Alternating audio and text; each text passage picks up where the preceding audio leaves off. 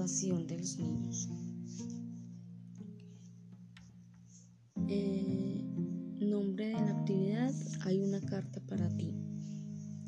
Indicador, comprendo que todos somos distintos y si bien todos tenemos defectos, también todos tenemos cualidades que los demás aprecian.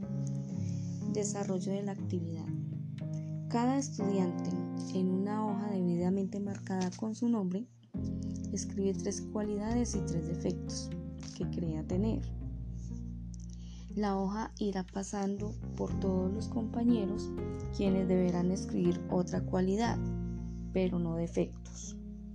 Cada estudiante leerá todo lo bueno que los demás piensan de él o de ella. El autoconocimiento. Actividad. Con mímicas me expreso. Una de las formas de expresión del ser humano es mediante ademanes y expresiones faciales. ¿En qué consiste la actividad? En circunstancias en las que no se puede hablar, existen otras formas de expresar los sentimientos. Es una fase que forma parte del autoconocimiento. ¿Qué se espera lograr? propiciar actividades que ayuden al niño a expresarse de diferentes formas. Desarrollo de la actividad. Se realizan unas tarjetas con palabras o frases y se divide el grupo en dos subgrupos. Cada subgrupo elige a un compañero para hacer la mímica.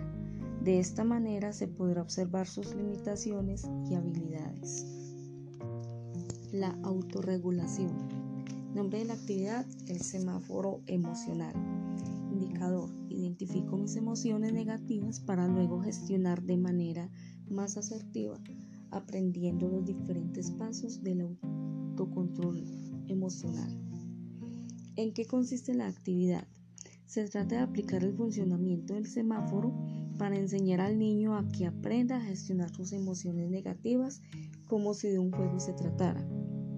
Para ello es necesario asociar los colores del semáforo con las emociones y la conducta. Así, rojo, pararse.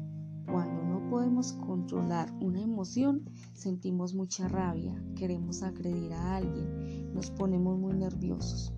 Tenemos que pararnos como cuando un coche se encuentra con la luz roja del semáforo.